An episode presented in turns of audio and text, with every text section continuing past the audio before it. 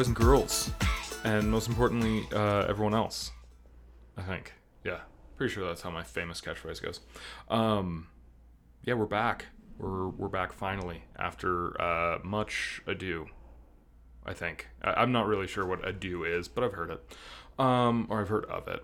So this may feel and taste like a, a slightly different episode from us. Um, we're gonna be trying out some uh, some different strategies on this one. Um, I don't know about you, but for me, uh, I'm going at this um, with to make a New Girl reference with no notes. Do you have notes? I have no notes. No notes. So, um, yeah, we're gonna uh, try to keep it snappier, keep it a, a shorter episode, so you're not just uh, hearing um, us ramble on for two hours, um, just uh, explaining a movie that you've probably already seen. Um, and uh, yeah. Um, anything else before we really uh, hop into it? Nope. Okay, so uh, we did end up seeing uh, Thor: Love and Thunder. I know you were probably like, they didn't post an episode about Love and Thunder. They must not have seen it. Oh, we did.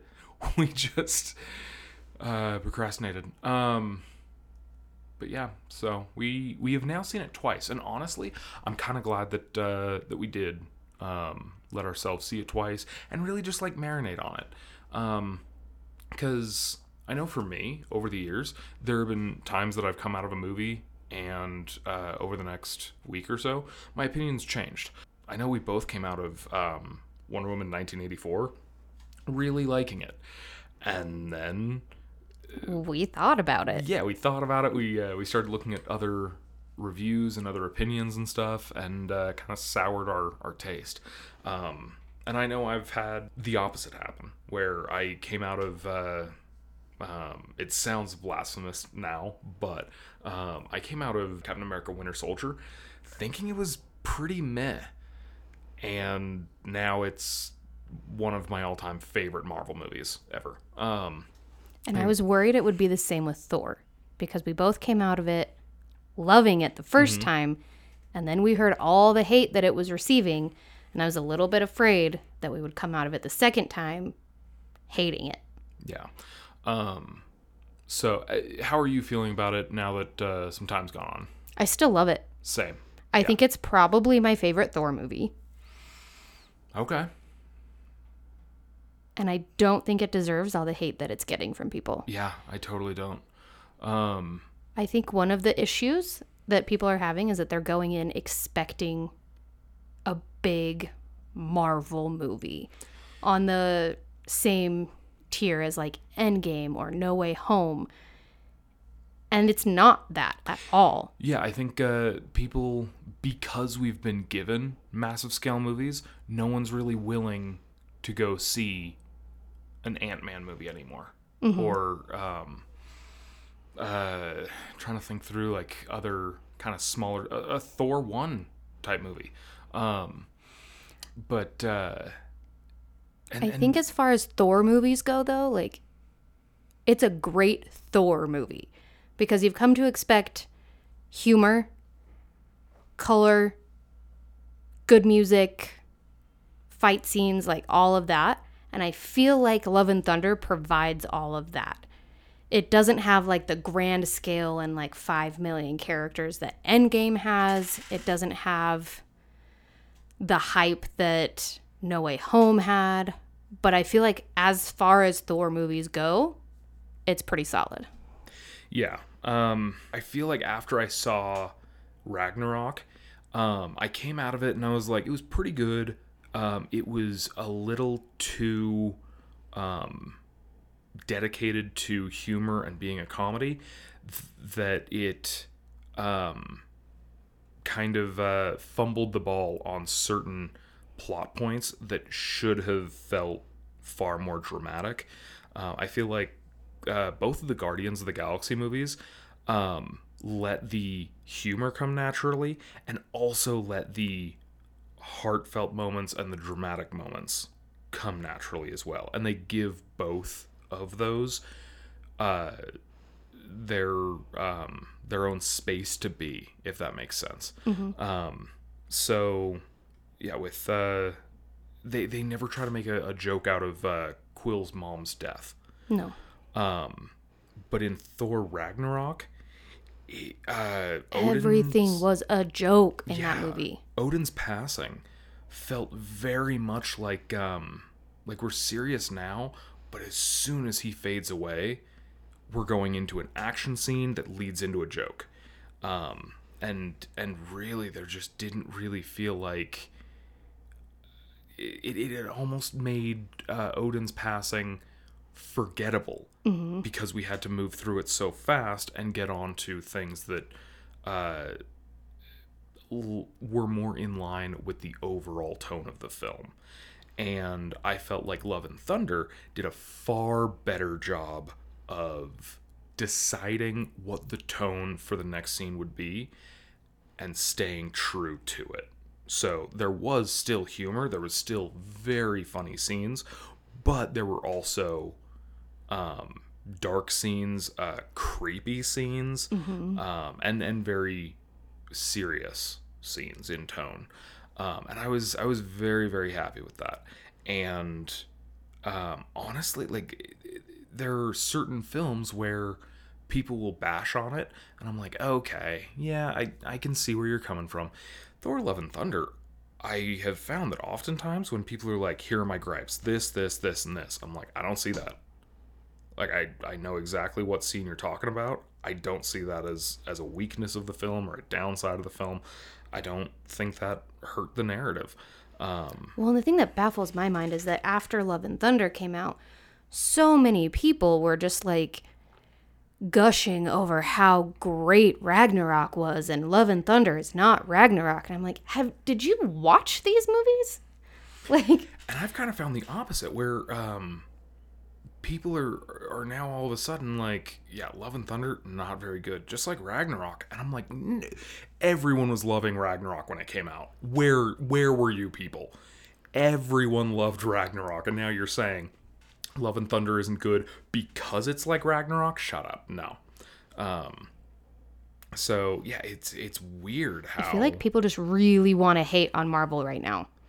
Yeah. Um which uh on that side of things, Marvel has had some projects come out lately that I've been underwhelmed by. Um I, I I'm still struggling to um really truly uh, appreciate um Multiverse of Madness which in that s- film's defense i heard some some ludicrously big rumors most of which turned out not to be true um, which is not uh, a crime that the film itself is guilty of. That's that's not its fault uh, whatever. Uh, but there were some rumors that i thought i was hearing from uh, not just um, trustworthy sources but I was being told they were coming straight from studio execs. Um, and so Yeah, we kind of let the rumor mill ruin Multiverse of Madness for us for sure. um, I've been saying this for um, an unfortunate amount of time now, but uh, I keep finding that um, the Disney Plus series are fairly slow um, or uh, just not quite uh, delivering the amount of punch that I want.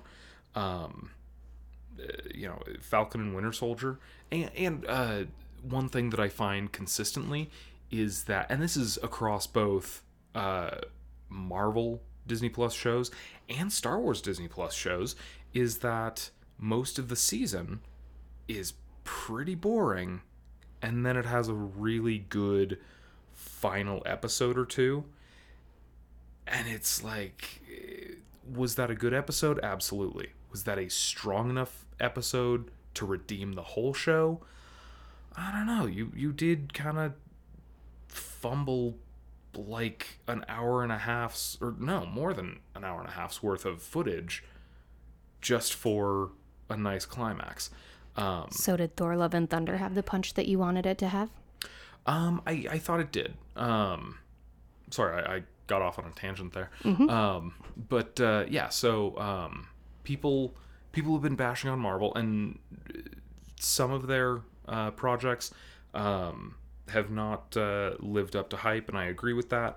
But uh, I do think that there are things like you're saying that people just kind of uh, either went in uh, wanting it to be something that it's not. It was never going to be. Yeah, or um, they just aren't going in with an open mind.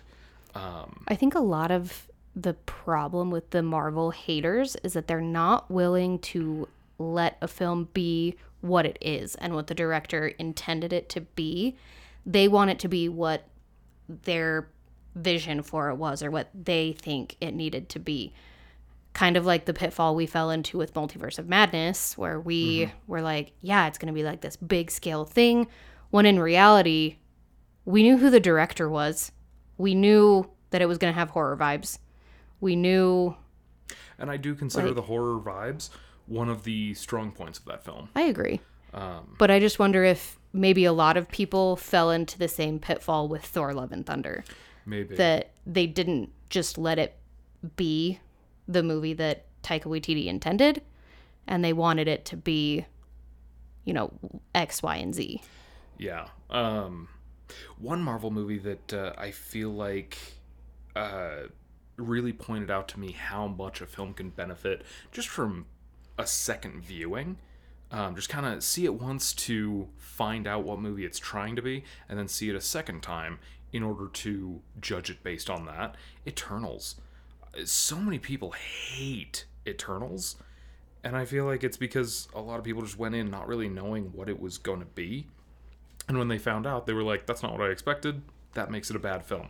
No, it doesn't. Well, and I don't feel like we loved Eternals the first viewing either. I don't feel like we fully appreciated it until that second time. Yeah, I, I definitely came out of it giving it a thumbs up.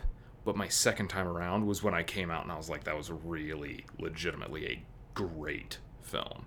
I think Thor's one of the ones that could benefit from a second viewing. Yeah. Uh, for me, I came out, uh, you know, with a, a bit of a, um, I'm not completely sure, but I'm pretty, pretty sure I liked that. And then the second time around, I came out going, yeah, yeah, I was right the first time. I liked that. That was good. Yeah. Um, I thought it was fun. yeah. Um, is it uh, another one of my um, a, a review that I keep hearing that I don't like is when people see it and they're like, "It was okay." Um, it's definitely not my favorite Marvel movie ever made. Yeah, no shit, Sherlock.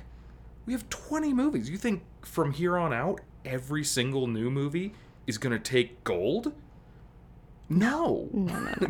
it gone are the days when every new movie is better than the last. They have far too large of a library to outdo themselves with every new project. That's impossible. Go in looking for yet another solid entry into the universe instead of the next best. Um, but uh, yeah, I I feel like not enough people are talking about how amazing Christian Bale is as Gorr the God Slayer. yeah God Killer? Butcher. Butcher? Whatever word. yeah, Gorr the God Butcher. Um, I loved Christian Bale um, and his his performance, his portrayal, um, and I mean, quite a bit of that, uh, quite a bit of that credit goes to Christian Bale, but a lot of credit goes to whoever wrote that character. That's a well written villain. Um, I would say, in my personal opinion, he's up there with like Thanos and Loki for yeah, like great Marvel villains. I put uh, Killmonger in in that list as well. Okay, Um, yeah. Michael B. Jordan's Killmonger, because you can see where Killmonger's coming from. You can see where Gorr's coming from. And I love that that's how they started the film is showing that backstory of Gorr and how and why he became who and how he is. Um, it made him more relatable. It made him more intriguing. Um, and something we had talked about was like a lot of the villains or whatever in Marvel have like armor and other like protective stuff while they're like going into battle. They have a real cool suit outfit thing. And all he had was the necro sword and rags. Yeah. Um, he every time you see him, all the way down to his clothing, he you can tell he came from humble beginnings. Um, he, this is not a warlord. This is just a guy who was wronged and has the dedication to seek vengeance. Um, I also did really like his story arc as a whole. Because Yeah. you saw where he started from, literally like dying in the desert. You saw him go through his like evil phase as he's killing all of these gods. But then you saw him get what he ultimately wanted in the end. You saw that like it was never really his full goal to just kill all the gods but that he actually got his daughter back. Not that that completely redeemed his character by any means, but I just love that it was a really good character arc. Yeah, um, and that was another thing that I really benefited from in my second viewing was recognizing and, and really understanding his change of heart uh, when they get to eternity um, at the end, because I I could see what his decision was in the first viewing, but second viewing I could see what was said to help him make that realization that uh, you've been so obsessed with uh, the concept that the correct solution to your problems is hunting and murdering gods, but that path has brought you to this spot where you could have you could make any choice. And that's when he realizes um, instead of uh, hunting those that I feel are responsible, why not undo the mistake of one? Um, and and he gives his daughter a second life, and his one real um, hang up or um, hesitation comes from the worry that since he's absolutely on death's door, if he brings his daughter back, she'll be without a guardian. And Thor is the one person who has the humility and just that, that caring nature to say, even after everything you've done against me and against people you love, that I love, I st- I'm not going to hold it against your daughter. Well, and I feel like it was back, actually over Jane. Mm-hmm. that like put that thought in Thor's head Yeah.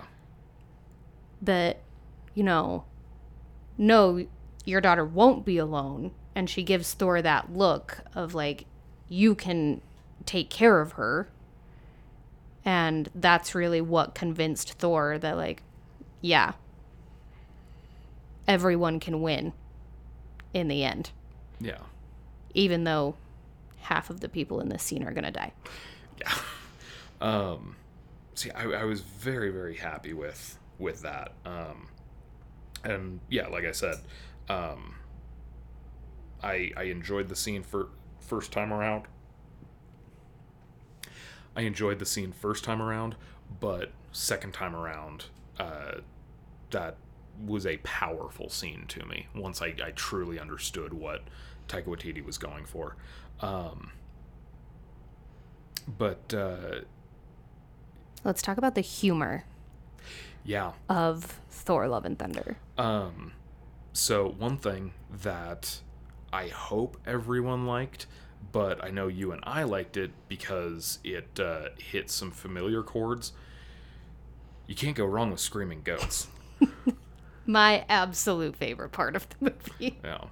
Um, for years now, goats have been your favorite animal. Uh, if you're having a bad day, I just need to pull up a video on YouTube of screaming goats and it puts you in a better mood. So when all of a sudden, giant screaming goats came on screen, it was clear oh, this is Paige's jam. Sealed the deal right Yeah. there for me. Um, but they were so funny. yeah. Like when they first bring him onto the ship and they're like just screaming and just tearing apart the ship. And Certain characters Thor just kill him. Yeah, Nebula's like, I'm gonna put him down. But Thor says something about them being meat. Yeah, great line. And then when they crash into the like planet thing in the shadow, Shadow realm, Realm- Yeah. oh my gosh. that oh my gosh and and it, that was one joke that uh i felt like oh they're arriving at the shadow realm this is this is getting serious now and then they hit it and i was like oh wow that's funny and then you hear the scream and i was like this is hilarious okay this is one joke that almost felt like it um stepped on the toes of a dramatic moment but no it, it's it's fine it's good we're good you can just have the goats like in the background or passing the camera or something and throw in another scream and it's always great um Well, and then even jokes like surrounding them as Korg is trying to do the whistle. And he's Oh like, nope, gosh. that's not it. And tries like three times. And then he looks at uh, mantis Mantis and is like, you try. mantis is so funny in ways i never see coming Right? like uh, when Thor's about to make a joke, you can kind of feel that Thor's about to make a joke. When Star Lord's about to be funny, you can kind of feel. Mantis is always just out of the blue, and so often her jokes land really well. There's a moment in I think Infinity, yeah, it has to be Infinity War, but um, uh, I think Drax mentions like, "Yeah, what are we here to do?" And she just turns and dramatically says, "Kick names, take ass." it's like, uh, yeah. Um, she's a character I would really love to see more of in Guardians Three and, and hopefully other projects. But yeah, um, that was really funny. Um, one uh, bit of, of comedy from this movie that uh, I know a lot of people it did not land with. Um, but uh, the City of the Gods, uh, Omnipotent City or something like that. Yeah. Um, how did you feel about that whole scene, that whole vibe? It was kind of unexpected. Felt a little bit random and chaotic. Um, I thought Russell Crowe being flamboyant Zeus was hilarious. I know a lot of people did not appreciate that part of his character. Um, I quite enjoyed just watching Russell Crowe have fun with it when he does his little like skirt flip before walking down the stairs and just like I thought he was hilarious. But yeah, I know a lot of people just like that whole portion was they were just not impressed with. I thought the Bao god was also hilarious. The god of dumplings. Yeah, and that was random. Yes. That was Taika Waititi random. That was very Taika Waititi. Um, but uh, yeah, I, I I thought Zeus was funny the first time, and I almost found him like interesting the second time around because it it didn't. Uh, the movie doesn't try and say like, no, Zeus is cool. Like he's he's being like this and he's cool. No, like as soon as he starts talking and, and really like showing his true colors, even Thor kind of has this moment of like, oh no, I, I looked up to this guy. And outside of his uh, Thunderbolt, he really doesn't have much going for him, but he knows how to use what he has at his disposal to his benefit, to benefit himself and his image. And so he feels much more like the Wizard of Oz. Yeah. Like he's all smoke and shadows to keep people in line, keep people looking to him as, as their one true ruler, when in reality, he's half a step away from being an idiot. Um, and Well, and I feel like people are not used to seeing Russell Crowe play a role like that. Like there are certain actors that you hire to play themselves. Jeff Goldblum. If you're going to hire Jeff Goldblum, you're not hiring him to play a character. You're going to put him in a costume and he's going to be Jeff Goldblum. yeah. And I feel like they let Russell Crowe just interpret that character how he wanted and just let him go with it and it's just not who Russell Crowe normally plays Yeah. because he's um, normally very serious, very like action, you know. Yeah, and if anything, he's um like the straight man or the somber guy. Um I know a lot of people are, are um drawing connections between uh Russell Crowe as um Jor-El from Man of Steel and this and how the last time he was in a comic book movie it was a very dramatic, well done role, and now he's silly Zeus. Um, and It didn't ruin it for me though. no. and and these are two very different movies. Let him play two very different characters in them. Um, and then uh, another comedy, quote unquote comedy that he's in is uh, um, the Nice Guys, where uh, he's working with um, Ryan Gosling. But in that movie, he's definitely the straight man. Mm-hmm. You know, you, you've got the uh, uh, I, I forget what the term is, but I think it's like straight man and the clown or something like that. Ryan Gosling is the clown in that movie. Russell Crowe is the straight man consistently, and so yeah, uh, in in this movie, he's Russell Crowe's definitely the clown. He's not at all the straight man.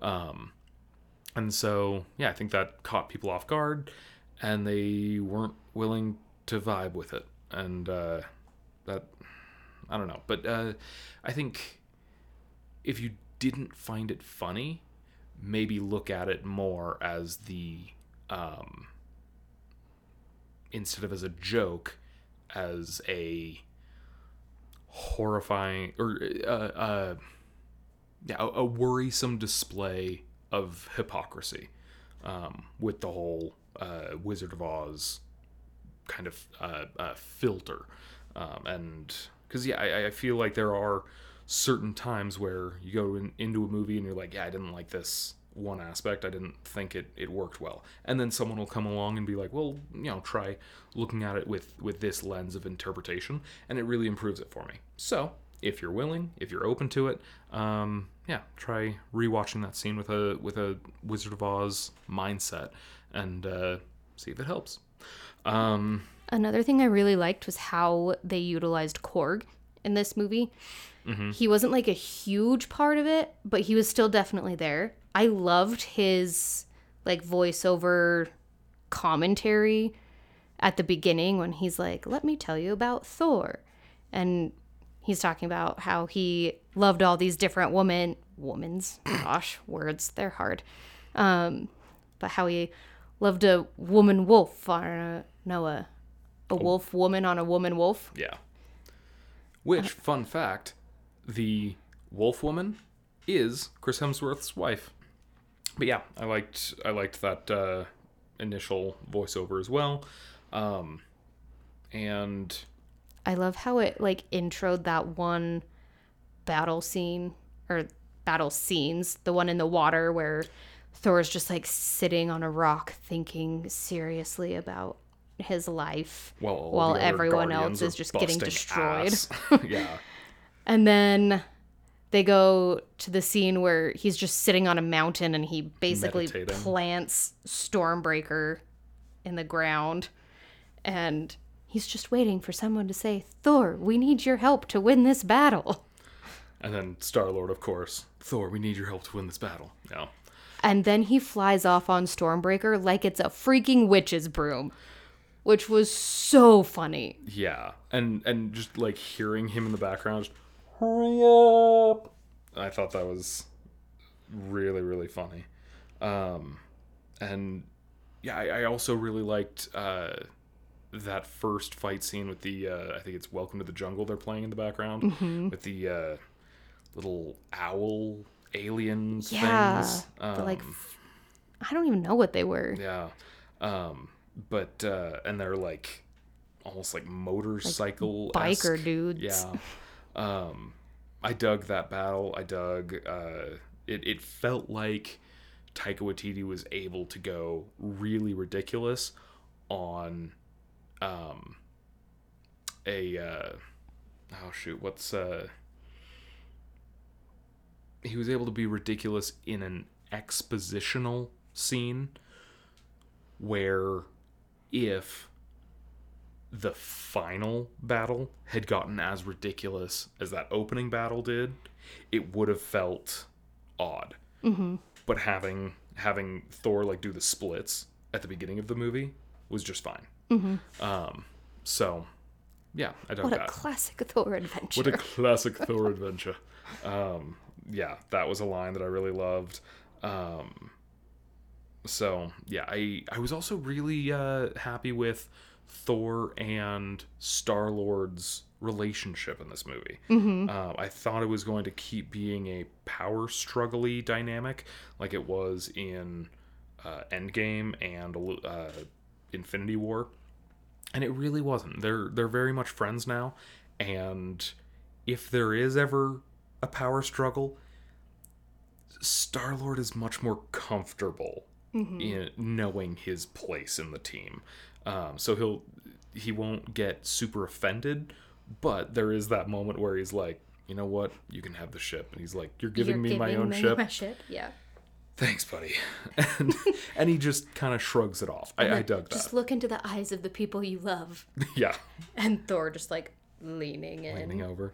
Um, yeah, so I, I really liked that aspect of the film. Um, uh, one moment that uh, seemed like maybe it was trying to be comedic, but at the same time, like if comedy is what they were going for, it it wasn't like haha funny, and I kind of liked that.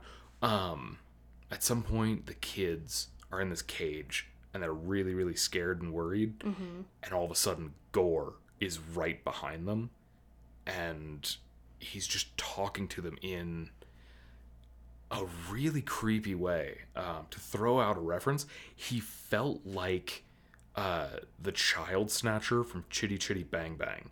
I know you've never seen that movie, but any of our listeners out there who have seen Chitty Chitty Bang Bang know exactly who the child snatcher is because he's creepy as shit.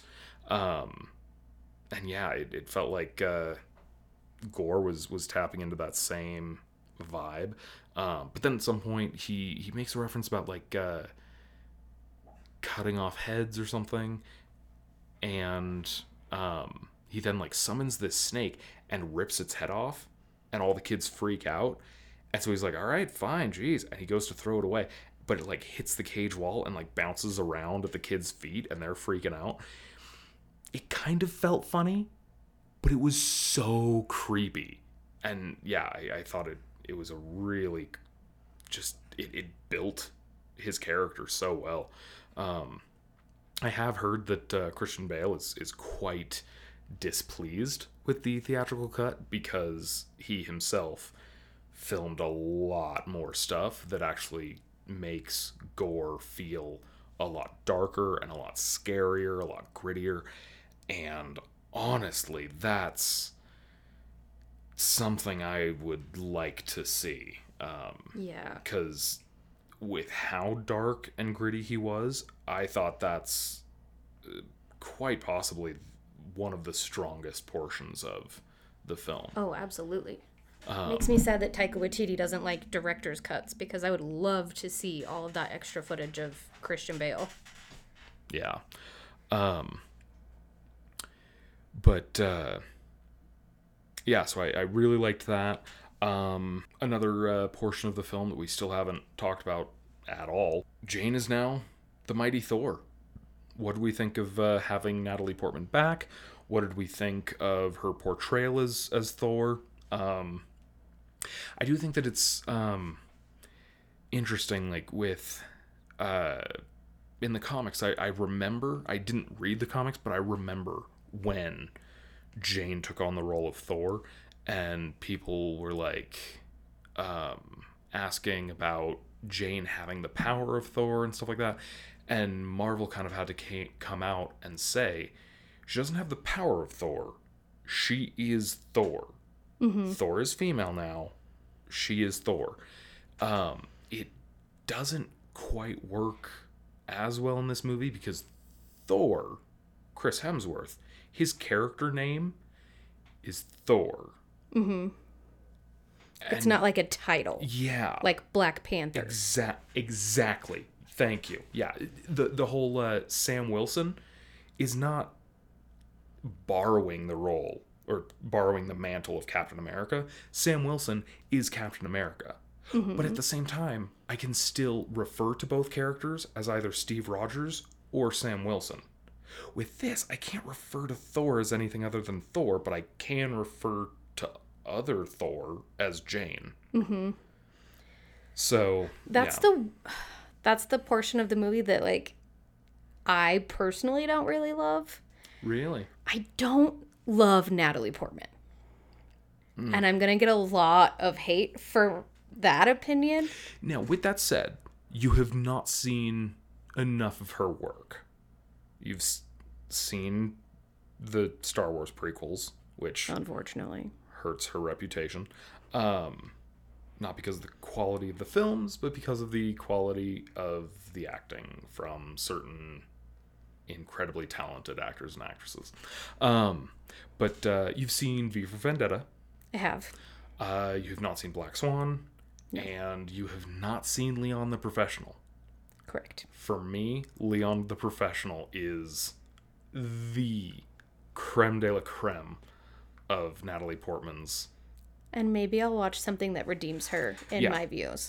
Yeah, But and, I just she bugs me. yeah, I mean, And I like I love Robert Pattinson, but I had to watch more than Twilight in order to gain that uh, Yes. perspective. Um, so I will still give her a shot. But she's just not my favorite actress. I also have you ever liked her in the Marvel universe? no. Okay. I, ugh, I just don't. I can't put my finger on it. I just don't like Natalie Portman, especially as Jane Foster. Yeah. I don't like buy their love. I don't think they have chemistry together. I think her like in the Thor costume looked very cartoony. Interesting. Okay. Um I did think it was interesting that Mjolnir was able to like kind of mask her cancer Yeah. while making her into Thor. Um, and real quick, that was something I was very impressed with in the movie because uh, although the trailers immediately told us Jane's coming back and she's gonna be able to lift Mjolnir in this film, she's going to have the power of Thor in this film. I never heard that she was gonna have cancer in this movie. Yeah. So when you see her getting chemo in the chair, I was really caught off guard by that. Um, and I, I always respect when big uh, plot points like that uh, remain Are secret. revealed in the movie. Yeah, exactly. I did love like that Mjolnir was able to break apart and be like a million different pieces and then come back together. I thought that was a really cool thing.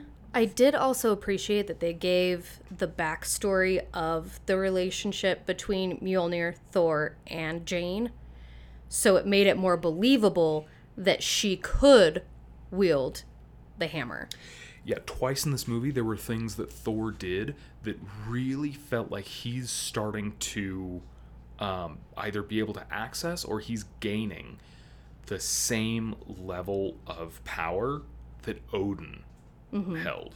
Um, because at the end, um, he gives temporarily the power of Thor to all those children because they're worthy and, and yada yada yada.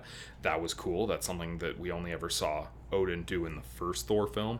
And then yeah, when he uh, and that was almost more impressive when he tells Mjolnir to protect Jane, and then you see the the um, The like imprint. yeah, uh, almost as though Mjolnir, without notifying Thor, he has acknowledged um, the request that Thor has made of him. Um, I also like that in this movie, Mjolnir and Stormbreaker felt more like characters than like props. yeah, Uh, Stormbreaker especially. Um, I loved Sassy Stormbreaker. yeah. Um, which something that you and I talked about uh, a little earlier, and I really like the concept. I heard it uh, somewhere else, but um, yeah, Mjolnir definitely has like a loyalty vibe. Always has.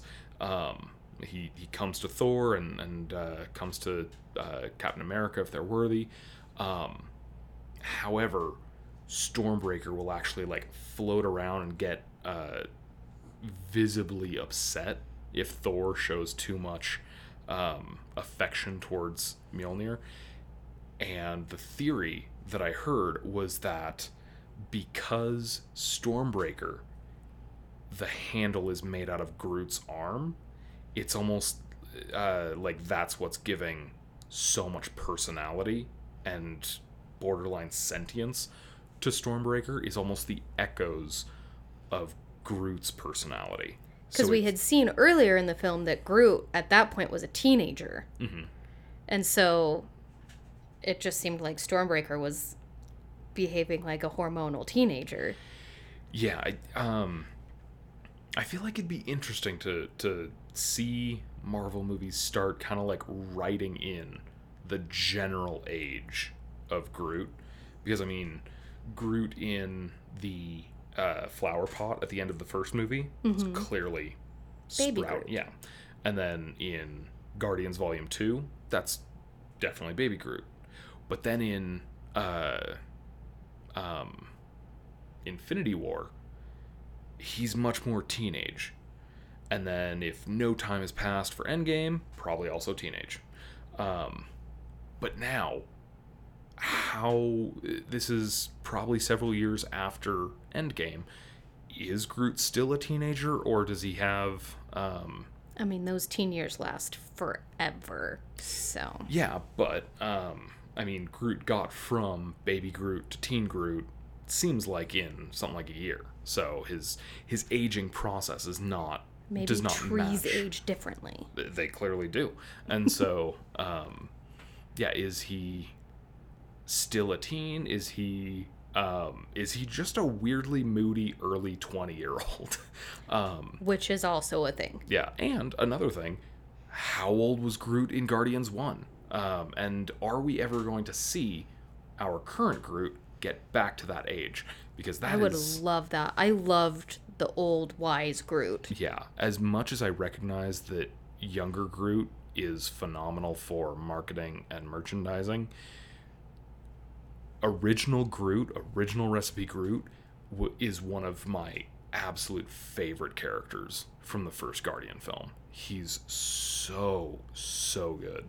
Um, but uh, yeah, so um, could Stormbreaker be getting personality due to the inclusion of uh, I don't know Groot DNA. Grootian wood. um, so, yeah, um, I'd love to see if anyone ever wants to explore that. Also, uh, when Thor plants the um, uh, plants Stormbreaker in the ground and then meditates, and then when he has to rip it out, it's There's already roots. roots. So clearly, this is another form of wood that grows quickly like Groot does. Um, and I thought that concept was also really neat. Um, one uh, concept that was pointed out to me before seeing this film is that uh, in the first Thor movie, Thor's had thousands of years to establish his um, his uh, image off the fact that he's Thor. You know, and he has this hammer, and he's the Prince of Asgard, and yada yada yada. And then he gets banished, and he's not even able to lift Mjolnir.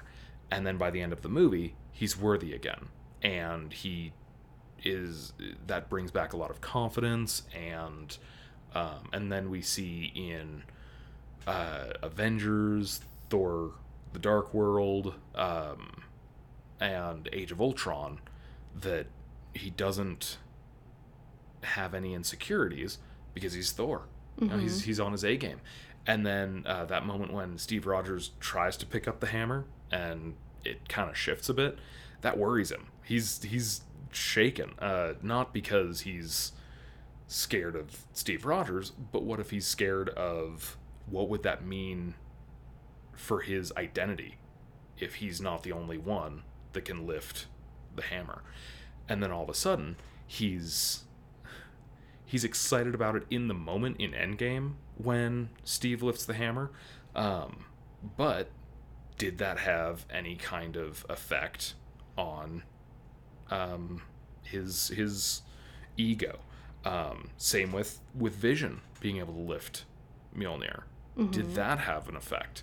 Um, and now finding out that Jane can lift it too. If he's based so much of his ego and personality on being the one worthy of lifting Mjolnir, and now he finds out so many people can lift this thing, being able to lift it and wield it doesn't really even make me unique.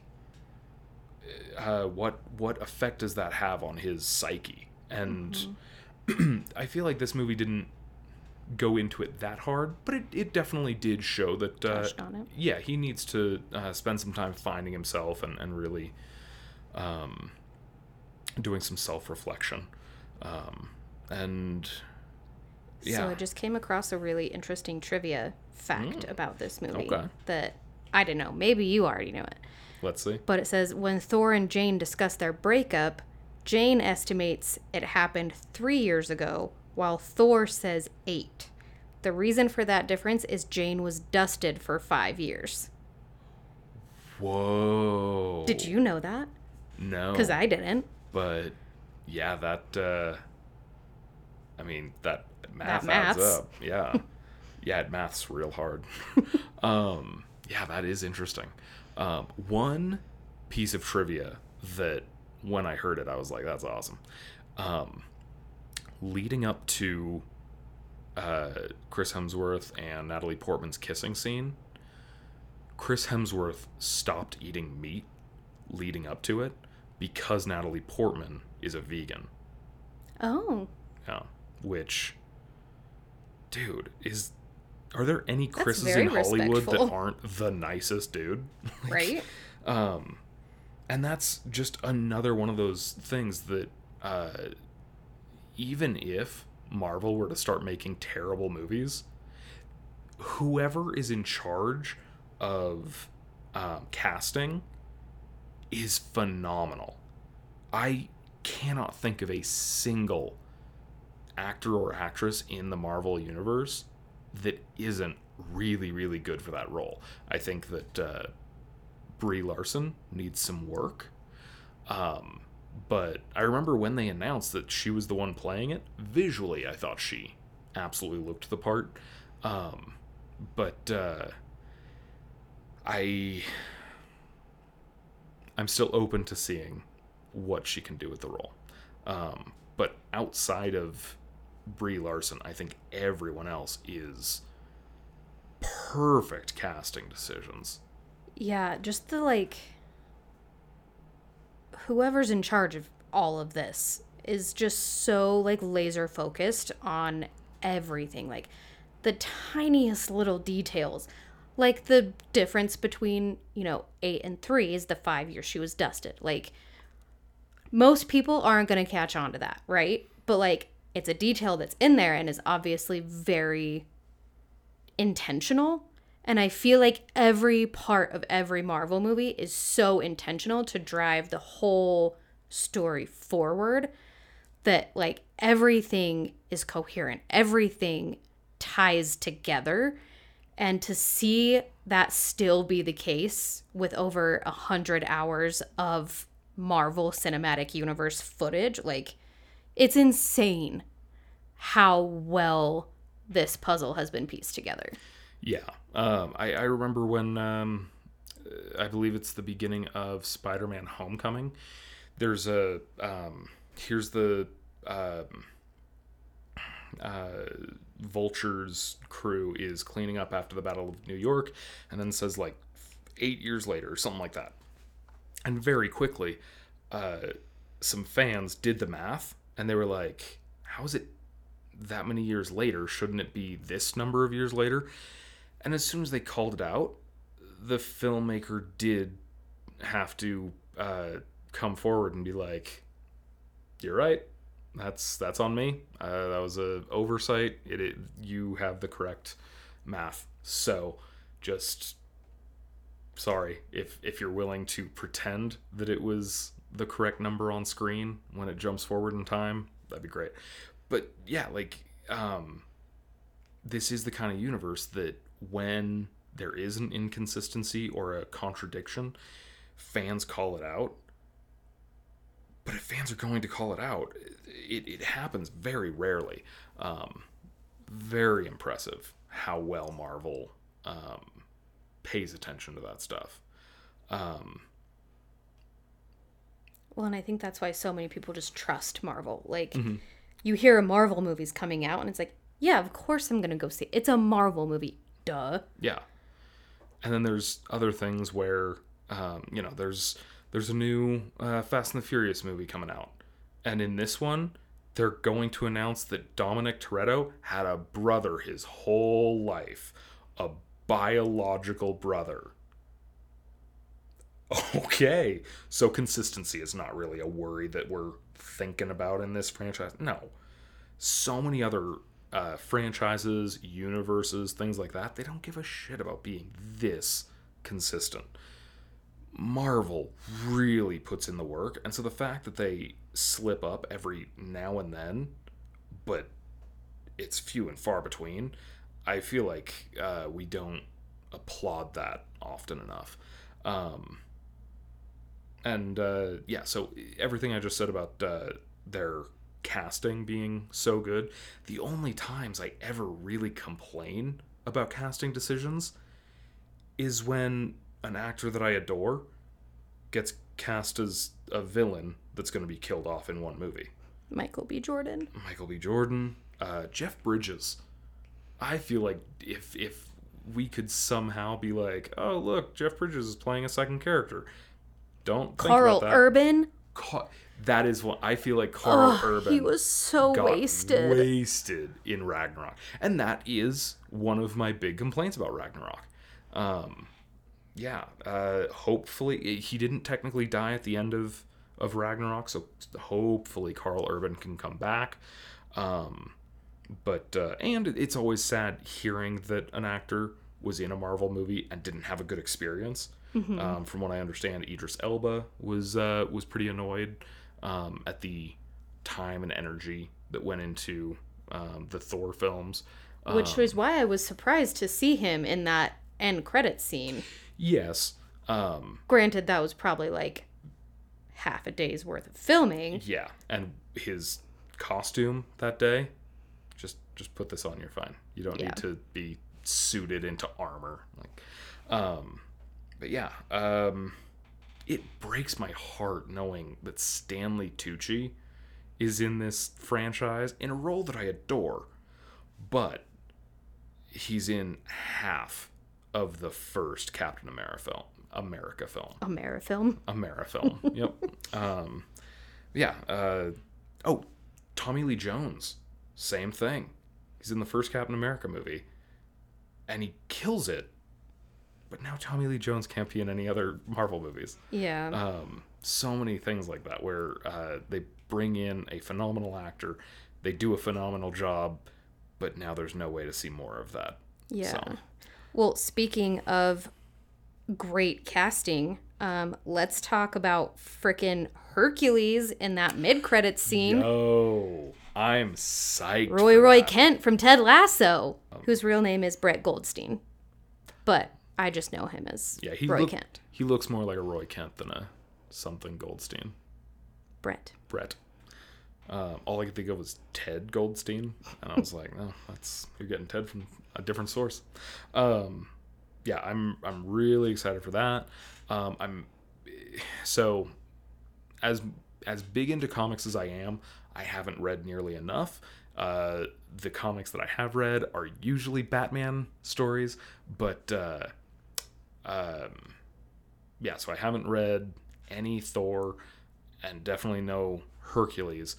But from what I know, I'm pretty sure Hercules is a protagonist, and he's clearly being introduced into this story as an antagonist.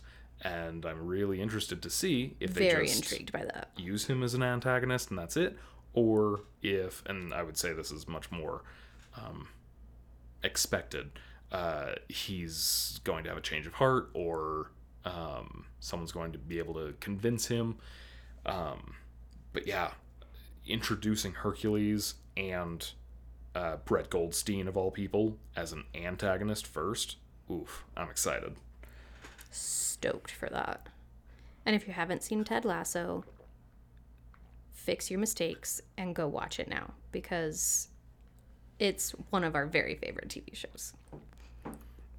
Yeah. Um, the uh, price tag of uh, Apple TV Plus uh, for Ted Lasso alone is worth it. However, there's so many absolute gems on that streaming service that, that make the price tag well worth it.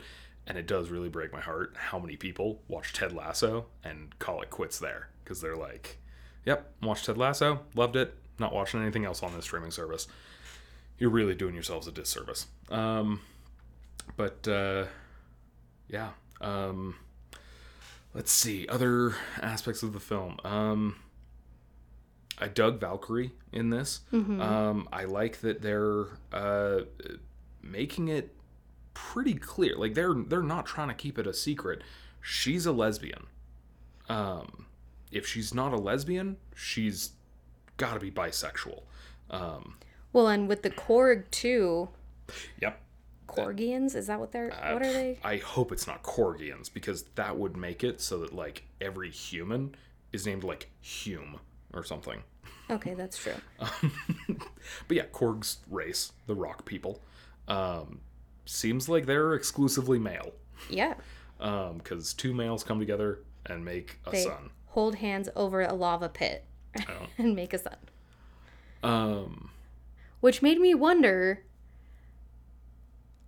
in those countries that have been banning these movies that have homosexual relationships on screen, what's the deal with Thor Love and Thunder? yeah, Because I haven't heard it wasn't like countries aren't doing it. outright on either of those. Mm-hmm. So I would be I haven't looked into it at all, but Yeah. Um, and yeah, it, it almost kind of felt like uh, they may have included that plot point almost just to make sure every one of their movies has some level of representation.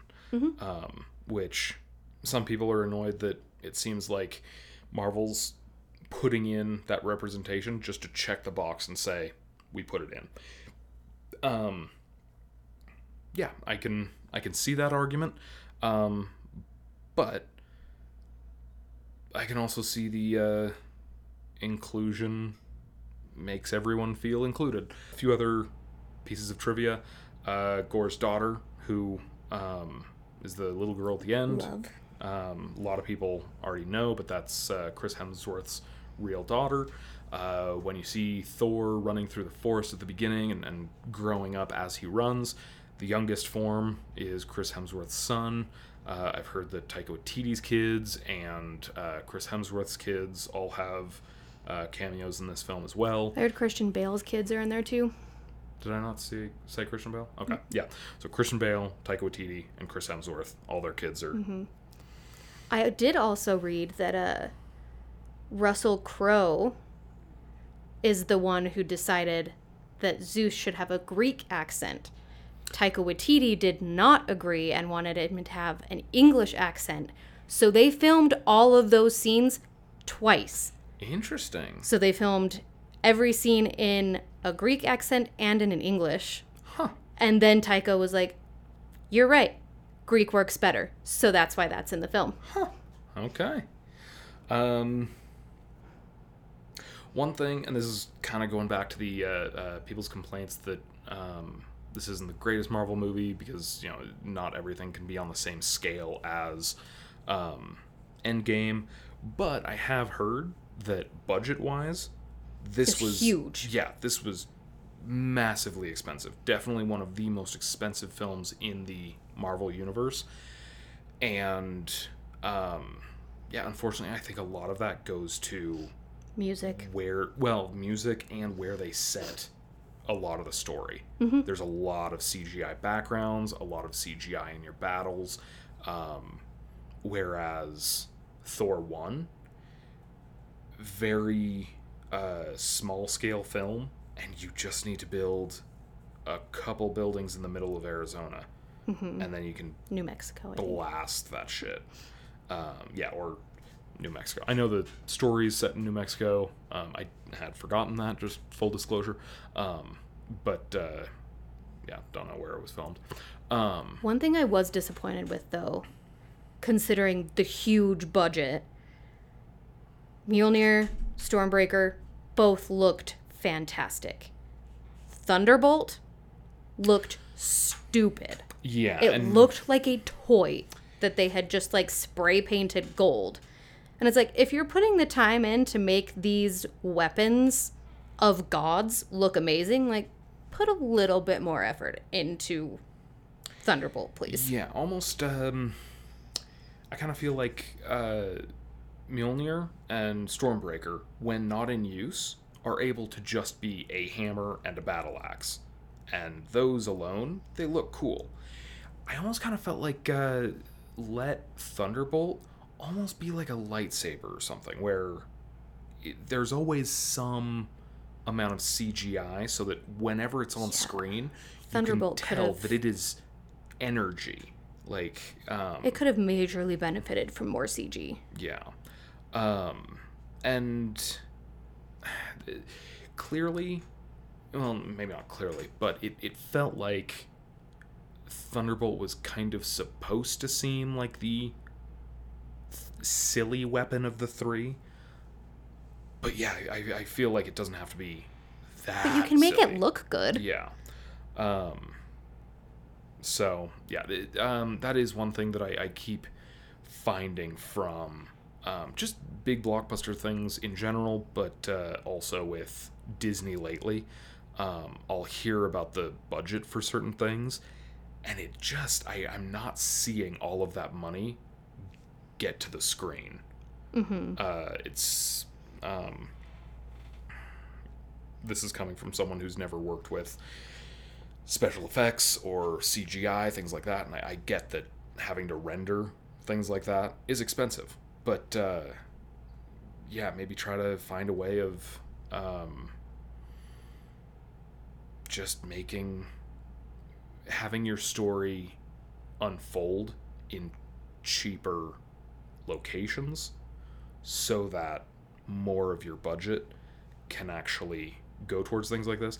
And just not even necessarily um, uh, use all of your budget and put it directly on the screen. Just uh, see how cheap you can make a marvel movie that's still high quality. Um, because yeah at this point if people do start uh, getting that like marvel fatigue that they've been talking about if um, They've got to start reining it in, I think. yeah, if people stop flocking to the theater like they used to, I would hate to have Marvel start viewing more and more of their projects as failures because they're not pulling in endgame record numbers or far fr uh, no way home record numbers. Um, Which I, for one, loved the lack of multiverse in Thor. yeah, um, we got so much of that in the last few Marvel movies that like I have a hard time wrapping my brain around like time travel and multiverse as it is that like I was a little bit worried that everything from here on out would involve the multiverse in some way. Um, so I thought it was really refreshing to just have a movie and not have to worry about trying to figure out how five million characters are getting where they're getting. Yeah. Um, one thing that I, I keep hearing people uh, complain about lately is um, that they can't really see what the big bad Thanos level threat is in Phase 4. And I saw a video the other day that pointed out that if you go back and rewatch Marvel Phase 1, nothing is pointing to Loki as the big bad in Avengers 1. And we don't even hear the word Thanos until Avengers one. Mm-hmm. We see his face finally in uh, in Avengers, but then he's nowhere to be seen in Age of Ultron until the final do it myself uh, reveal of the Infinity Gauntlet at the end of those credits. Um, so yeah, Phase Four could just be the um, getting to The know building phase. yeah the building phase exactly getting to know new characters getting caught up on where certain characters are in their lives um Well, I know a lot of people are not liking phase four of Marvel right now. Mm-hmm. I personally am enjoying it because I really like that it's more like magic based yeah um, than like superpower and rich guy based. Mhm. Um, it's very different. So I think for people who enjoyed the first few phases, like wholeheartedly, I can see where they're struggling for sure. yeah um one thing that i've heard is that uh, i guess um someone at marvel has been talking about how the theme of phase four is like grief and consequences and that's looking at each project through that lens is also really interesting because WandaVision clearly is all about grief and consequences. Oh, absolutely. Um, there's a lot of grief in Loki. Um, consequences. Falcon and Winter Soldier. Mm-hmm. Um, uh, consequences definitely in uh, Spider-Man: Far From Home or No Way Home, as well as Multiverse of Madness. Um, just- Shang-Chi even too. yeah. Um, and so, yeah, kind of uh, looking at that as uh, maybe not uh, what's the big bad threat coming to destroy mankind in phase four, but more just what is a um, very human emotion that's affecting everyone in this universe.